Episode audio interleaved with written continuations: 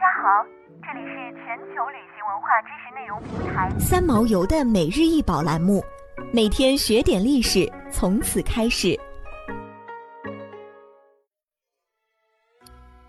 每天学点历史，从每日一宝开始。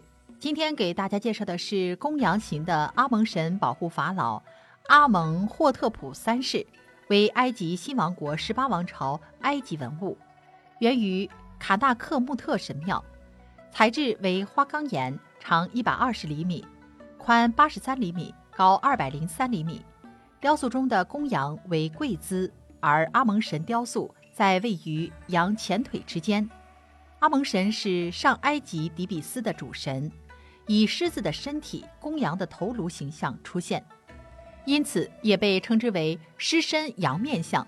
此器以阿蒙神公羊形态和太阳神拉相互联系。现收藏于意大利都灵埃及博物馆。这尊雕像来自卡纳克的穆特神庙，但它可能最初位于努比亚的索莱布。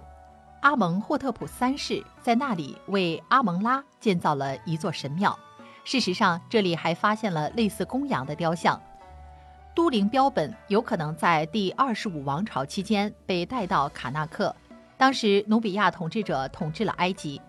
古埃及新王朝时期，埃及法老的统治核心地区从孟菲斯转移至了底比斯。在此期间，阿蒙神被提升至国家神的地位。阿蒙神经常以一只公羊的形象出现，是阿蒙与太阳神拉的融合。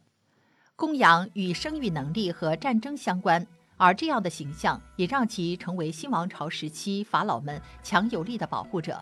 值得一提，不同的动物所关联的性别也是具有差异。